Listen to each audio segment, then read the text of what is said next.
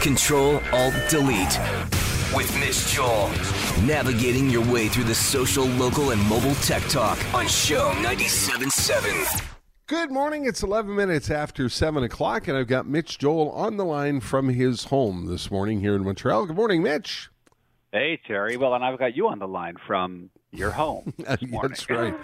yeah, we're uh, we're uh, both uh, isolating and uh, doing what we're supposed to do. Correct, Mitch? Wouldn't you say? We're we're. I think you and I have done an excellent job of staying in place, and at the same time, kvetching a lot on social media about those who aren't. yeah, I um, I I'm trying. You know, I'm trying to be nice. Everybody is uh, patients are getting a little thin and uh, when I signed on this morning, I said, you know, we're all in this together. We we all gotta we all gotta help each other, and we've all got a small part to do. Um, and uh, you know, when you compare it to other things that have happened to people in the past, it really isn't a lot to ask to get people to stay at home. And uh, people are coming up with creative ways. On Saturday night, I we got all excited. Jess and I were invited to a trivia game that was organized by um, my um, uh, niece in uh, Peterborough. Um, not really my niece, but a longtime friend who's uh, uh whose daughter that I you know, was there from the minute she was born. She organized with her husband a trivia game that involved families from Toronto, from Peterborough, from Ottawa, us here in Montreal. Uh, we got showered and shaved, poured a drink, and uh, all got on Skype and had a ball for a couple hours. It was really a lot of fun that seems to be the way we are connecting. I mean, if it's not six feet apart uh, outside on the street with some sort of local neighbors, it seems to be that video has saved uh, the stars. I believe is the way we should probably rename that song. Yeah, pretty sure. much. Yeah, we're doing a lot of virtual play dates here. We have uh, sort of standing meetings for some of the groups that I'm friends with, for some of my author friends, for some of my speaker friends, and it has been one of the uh, saving graces, I think, for many families is the ability to be connected. And I think it's been amazing too from the video perspective because it really has created a critical mass. We're getting, you know, really young kids and sitting with them on our laps and trying to get them to speak to friends and, and neighbors and family members. And even, you know, if I don't get a request or two a day from uh, people with elderly parents asking me about things like should I get them an iPad or a laptop? What's the best way to get them connected? Uh, so hopefully, this moment in time will one we've used technology and video, but two, also remind us that it's important to sort of check in on each other here and there. It feels good. Yeah, I've never used FaceTime so much with my mom and dad as I have in the last uh, couple of weeks. Uh, so many of us are on Zoom. I wanted to ask you, Mitch, about uh, there's a lot of this online this morning. The FBI warning that Zoom can be easily hacked. And there was a story this morning I read of a guy who was doing a presentation with uh, 40 people, and suddenly somebody began to draw male genitals on the screen, and they couldn't figure out what was happening until they realized they had been hacked. Is this an issue? It, it is an issue, but it's an evolving issue. One okay. is, let's be honest, it was that guy's boss. We all know that. But put that aside for a second. yeah. Uh, no. Um, yeah, so they're calling this Zoom bombing, which is basically someone popping in who's uninvited. How does that happen? Well, prior to uh, yesterday, actually, where Zoom made a lot of changes, understand that this is a company that was doing well, well funded for sure, but suddenly there are hundreds of millions of people on it. The CEO was very gracious in the early days of the virus in uh, offering the service 100% free to anybody from K to grade 12. And so, yeah, stuff is happening where just like anything, anytime you yeah. have something big, people try to break it. Right. And for sure, it was broken. Some of the things they've done as of literally yesterday are one, uh, you have to use a passcode to get into the room now, which is so basically if I'm setting up a Zoom for you, Terry, I'd have to give you a passcode, which can be a bunch of digits or whatever it is. Mm-hmm. Uh, two is they have a feature called waiting room, which you didn't have to have defaulted as on, which is everybody comes into this waiting room and then you, as the moderator, add them in. So if you don't know who they are, you don't right. have to add them in and they're not okay. on the call. Now, again, these were not needed. So essentially, I could give you my Zoom, you could pop on, and we're live. But as of yesterday, CEO made an apology, said we are scaling to, you know, obviously cater to the, the millions and millions of people who are using this, and now they are defaulting certain settings. So one is if you are using Zoom, make sure today is going to be a different day for you. People aren't going to be able to just hop on. And two, I will give credit to the company, one, in handling the bandwidth and the sheer volume of people coming into it, and two, for sort of saying, look, this is a problem. Everything is hackable, but we're going to put in some steps that make it harder to do. What uh, what have you you've got kids at home, uh, Mitch? How have you been handling it? I there were a couple of closures on the weekend after uh, people uh, were uh, there were just too many people at Parc Jean Drapeau and up on the mountain.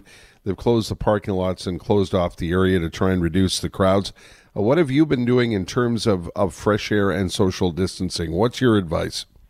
Look, the reality is, is I've spent my lifetime trying to avoid crowds, so I've got some really strong strategies. Look, Yeah. we we know which parks are going to be busy. We know which streets are going to be busier, so we tend to stick to other streets. Okay. Now, if you live on a very very busy street, I get it. Get out of that sort of street as soon as possible. People, again, you know, we walk here through, you know, the Westmount, NDG, Tremont, that whole area. There's tons of streets that are completely dead. It's just people tend to congregate in the busy areas. Uh, the parks, you know, we're very fortunate that we have a park very close to us that's a bit sort of a, a more of a hidden gem, I would say. Mm-hmm. And we just keep our distance. So if we see it's really busy, we'll head back home, maybe grab the scooters and go to an area that isn't busy. Uh, and that's just been the strategy that we've been deploying for this. And I have to say, it's been kind of easy for sure. It's also Yeah. timing. Is go that once in the morning? Go is that later one- in the day. Yeah, is that once a day? We try to do at least twice. Again, it's dependent Yeah. on the weather. But Right. my running joke is it still kind of feels like prison where you're like, you get an hour of sunshine every day, you know? Okay. Right. And and and and how are you keeping the kids busy? Because uh, tell people how many kids you got and what they're doing to stay busy. Because I I think you know a lot of people would be curious as to how you're handling it. Well, we've got three, and they're really young. They range from kindergarten up to grade six. And, you know, some of them have homeschooling, which has been really good. The challenge I find with homeschooling is that they wind up being on the computer in their room all day, which I don't think that that's so good either. Right. Um, and it's basically a sort of tag team affair between my wife and I, and and the work that has to get done. And then you're you're you're scrambling. You're looking at things like board games. Big fans of Uno in this house. Uh, there's just lo- there is lots of things and projects to do get them involved in things like getting the meals ready, uh, all that sort of stuff. So we've it's been fine. If anything, I don't feel like I have a ton of free time. And the big thing here is we're always pushing the reading. So we're big on reading here. I read a ton. Uh, expect our kids to read a ton, and it doesn't have to be books. It could be comic books. It could be whatever else. And we're just trying to make the day float by. You got some suggestions for reading too. Uh, You sent me a list. A couple of them caught my eye, including a book called "The Art of Silliness" and "The War Stillness, of." not silliness. Oh, I'm sorry. I'm, I'm, I didn't have my glasses on. The Art of Stillness and The War of Art, which is a turnaround on The Art of War, of course. Um, these are business books that you want to recommend? Nonfiction, yeah, Pico Iyer wrote this amazing book called The Art of Stillness. He's an amazingly fascinating character. believe he lives in Japan now, but he is very in tune with humanity. He was a travel journalist for many years, still is. And he wrote this small book for TED based off of a talk that he gave there. And it's just a really good, well written book, very short, very simple, to help you sort of rethink or, or, or, or sort of visualize what you really need to focus on. And I just found it to be an amazing book, and he wrote it years before any of this ever happened. And The War of Art is exactly that. It was a play off of the book The Art of War by Steven Pressfield. And Steve Pressfield is just an incredible author. He writes uh, uh, fiction, but using nonfiction based events, so very historical things. But he also writes about the art of writing. And I would argue that this book, The War of Art, is one of his best books about how to get started or get over the hump. It is written primarily as a book for writers, but it is more than applicable to anybody trying to start something, whether it's work or another creative project. Um, and the other thing I really love about this book too is it's quite short, but it's very, very impactful. It really makes you rethink everything. I mean, he takes procrastination to a whole other level in this book. He calls it the resistance, and literally everything that you're doing besides creating is a force that is resisting you from doing the work you're supposed to do. It's a great book. You sent me a list of eight, and we will put them up uh, along with your conversation, as we always do, at chom.com after uh, 9 o'clock this morning. And just so you know, I'd love to read a book called The Art of Silliness.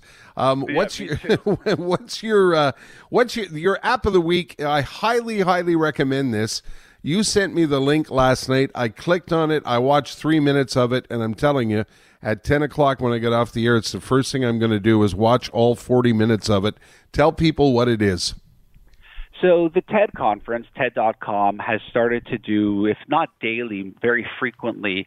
Uh, Chris Anderson, who's the curator and head of TED, will have these very impactful interviews. And one of the first ones he did in the series was with Bill Gates, and the title of it was "How We Must Respond to the Coronavirus Pandemic." What people may or may not know, they go, "Oh, what does this philanthropist and Microsoft co-founder know about uh, all, epidemiology and this whole thing. And the truth is, a lot, a lot more than most doctors, not only through the Bill and Melinda Gates Foundation, but just by his own voracious studying of this. I was in attendance five or six years ago when he gave his infamous TED talk where he talked about this idea of a pandemic impacting all of us. He was literally almost spot on about what it is. And in this new sort of interview that he does with Chris Anderson, which already has four and a half million views since it was released a couple uh, days ago, is really powerful, especially if people are talking about things like, isn't this enough? Haven't we shut down enough? Uh, what about this whole herd immunity? He puts all of this to rest in a very, very powerful and compelling way with data and science and no fake news and no sort of conjecture. So if you really want to understand why we're doing what we're doing, I recommend you watch this Bill Gates TED Connects uh, interview. And then once you're there, you'll see some other fabulous ones. There's one with uh, Elizabeth Gilbert, which is one of the books I recommended called The Big Magic, where she talks about isolation, creativity. Fantastic series, but the Bill Gates one really, for those who are questioning what the government is doing, please watch this. The link will be up at chom.com after 9 o'clock this morning. Mitch, uh, thanks very much for the advice, the tips, and uh, stay safe. We'll talk to you next Monday. Till next Monday, Terry, stay safe and stay inside. All right. Thanks very much. Mitch Joel on social media and tech uh, with us every Monday morning. It's 724.